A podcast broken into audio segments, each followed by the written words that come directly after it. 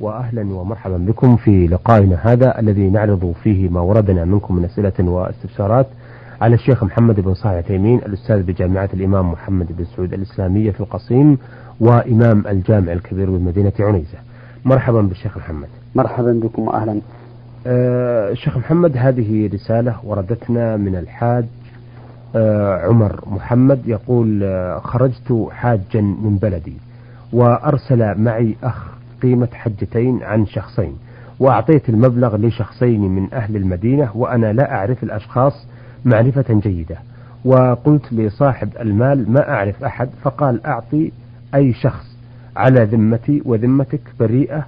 آه، أرجو التوضيح وفقكم الله الحمد لله رب العالمين والصلاة والسلام على نبينا محمد وعلى آله وأصحابه أجمعين وبعد فإن تصرف الوكيل بحسب ما أذن له الموكل فيه إذا لم يكن مما يخالف الشرع نافذ ولا حرج عليه ولا ضمان عليه ولا تبعه إذا لم يتعد ما أذن له فيه فأنت بالنسبة إلى هاتين الحجتين ليس عليك تبعة ولكن قد تكون التبعة على هذا الذي قال لك مثل هذا الكلام المطلق إذا كانت الحجتان وصية لميت أو لحي وكل موكلك في ذلك ولهذا ينبغي للإنسان إذا كان له إذا كان يريد أن يعطي من يحج عنه أن يتحرى في أمانة الآخذ ودينه فإن بعض الناس قد لا يكون عنده تقوى من الله تقوى لله عز وجل ولا رحمة لخلقه فيأخذ هذه الدراهم ليحج بها ولكنه لا يحج بها ويصرفها فيما يريد من متاع الدنيا فيكون بذلك خائنا لله واقعا في الإثم خائنا لأمانته وواقعا في الإثم نعم آه، أيضا آه، يقول في رسالته آه، أنني بعد أن قدمت إلى مكة نزلت في الأبطح وأريد أن أذهب إلى منى ولكنني أخشى من عدم وجود مكان فهل إذا نزلت في المزدلفة أو عرفة في اليوم الثامن وبعد العودة من عرفة هل يجوز لذلك أم لا النزول في منى في اليوم الثامن إلى صباح اليوم التاسع سنة نعم وليس بواجب لأن النبي صلى الله عليه وسلم قال لعروة بن المدرس وقد صادفه في مزدلفة قال له من شهد صلاتنا هذه ووقف معنا حتى ندفع وقد وقف بعرفة قبل ذلك ليلا أو نهارا فقد تم حجه وقضى تفته ولم يذكر المبيت بمنى ليلة التاسع فأنت إذا لم تجد مكانا في منى في ذلك اليوم ونزلت في مزدلفة أو في عرفة أو في الأبطة فلا حرج عليك نعم ولكن احرص على أن تجد مكانا لأنك إذا لم تجد مكانا في ذلك اليوم في اليوم الثامن فمن باب أولى أن لا تجد مكانا في يوم العيد وما بعده نعم ولهذا ينبغي الإنسان أن يحتاط لنفسه في هذا الأمر نعم نعم أيضا هو يسأل لأنه يقول وبعد العودة من عرفة هل يجوز لذلك أم لا لا يجوز لك بعد العودة من عرفة إلا أن تكون في منى لأن النبي صلى الله عليه وسلم نزل فيها ولم يرخص لأحد في ترك ذلك إلا للرعاة أو للسقاة نعم. الواجب على الحاج بعد الرجوع من عرفة ومزدلفة أن يبقى في منى ويبيت بها ولا يجوز له أن يتخلف عن ذلك نعم. لكن إذا لم يجد مكان في منى وطلب طلبا حقيقيا دقيقا فلم يجد فلا حرج عليه أن ينزل في آخر الناس مهما وصلوا إليه حتى لو وصلوا إلى مزدلفة أو ما وراء مزدلفة ونزل في آخرهم بحيث كان مع الحجيج فإنه لا حرج وقد كان بعض بعض الناس يقول إذا لم تجد مكانا في منى فلا حرج عليك أن تبيت في مكة أو فيما شئت لأن هذا المكان سقط وجوب المبيت فيه للتعذر فسقط الفرض كالإنسان إذا قطعت يده من فوق الفرض فإنه يسقط عنه غسلها ولكن نقول الذي نرى في هذه المسألة أنه يجب عليه أن يكون في أخريات القوم ليكون مظهر الحجيج واحدا وهو نظير من أتى إلى المسجد ووجد الناس قد ملأوا المسجد فإنه يصلي في السوق في الشارع الذي حول المسجد نعم. ليتصل الناس بعضهم مع بعض والشارع له نظر كبير في اجتماع الناس على العبادة وعدم تفرق وعدم تفرقهم نعم نعم آه وردتنا رسالة من آه المستمع فتحي محمد مؤمن من جمهورية مصر العربية محافظة مطروح السلوم يقول في رسالته هذه هل السبحة سباحة في ذكر الله أي يذكر بها الله عز وجل أم لا السبحة لا ينبغي للمرء أن يجعلها وسيلة لضبط التسبيح الذي يقول أو التهليل أو التكبير وإنما الذي ينبغي أن يكون تكبيره وتسبيحه وتهليله بأصابعه لأن النبي صلى الله عليه وسلم قال اعقدن بالأنامل فإنهن مستنطقات ولأن استعمال السبحة فيه مفاسد منها العدول عن السنة ومنها أنه قد يكون فيه رياء حين يراه الناس يسبح في مسبحته ومنها أن المسبح بالسبحة يطير قلبه في الخيال والوساوس وهو ليس عنده إلا أن يعدد هذه الحصيات أو نعم. هذه الخرزات نعم. فيكون بذلك ذاكرا غافلا وأما العقد بالأنامل فإنه أقرب إلى حضور القلب والذكر روحه ولبه أن يكون قلب الذاكر حاضرا لهذا نرى أن السبحة وإن كان التسبيح بها جائزا لكنه لا ينبغي استعمالها بل الأفضل والأولى أن يسبح بأنامله نعم نعم آه سؤاله الآخر يقول بعض الناس يقولون إن علينا بأنفسنا فقط وليس لنا بالناس الآخرين شيء أي أننا نصوم ونصلي ونؤدي ما فرضه الله علينا ولا علاقة لنا بالآخرين هذا القول ليس بصحيح لقول النبي صلى الله عليه وسلم من رأى منكم منكرا فليغيره بيده فإن لم يستطع فبلسانه فإن لم يستطع فبقلبه ولقوله تعالى ولتكن منكم أمة يدعون إلى الخير ويأمرون بالمعروف وينهون عن المنكر وأولئك هم المفلحون ولا تكونوا كالذين تفرقوا واختلفوا من بعد ما جاءهم البينات وأولئك لهم عذاب عظيم وفي قوله ولا تفرقوا بعد الأمر بالأمر بالمعروف والنهي عن المنكر دليل على أن ترك الأمر بالمعروف والنهي عن المنكر يوجب تفرق الأمة وتشتتها وكون كل واحد منهم له منحا ينحو إليه ويذهب إليه ويسير عليه ولأن الأمر بالمعروف والنهي عن المنكر هو سياج هذه الأمة وقوام وقيام عزها وكرامتها ولأن ترك الأمر بالمعروف والنهي عن المنكر سبب للخسران لقوله تعالى والعصر إن الإنسان لفي خسر إلا الذين آمنوا وعملوا الصالحات وتواصوا بالحق وتواصوا بالصبر نعم لو فسد الزمان وفسدت الأمة ولم يمكن الإصلاح بحال فحينئذ نقول للإنسان لا تحزن عليهم ولا تكن في ضيق مما ينكرون وعليك بخاصة نفسك نعم والله المستعان آه، أيضا آه، له سؤال آخر وأخير يقول ما هي الصفات الطيبة التي يجب أن تتوفر في الإمام الذي يصلي بالناس الصفات الطيبة التي ينبغي أن تتوفر في الإمام الذي يصلي بالناس أن يكون قارئا لكتاب الله لقول النبي صلى الله عليه وسلم يؤم القوم أقرأهم لكتاب الله وأن يكون عالما بالسنة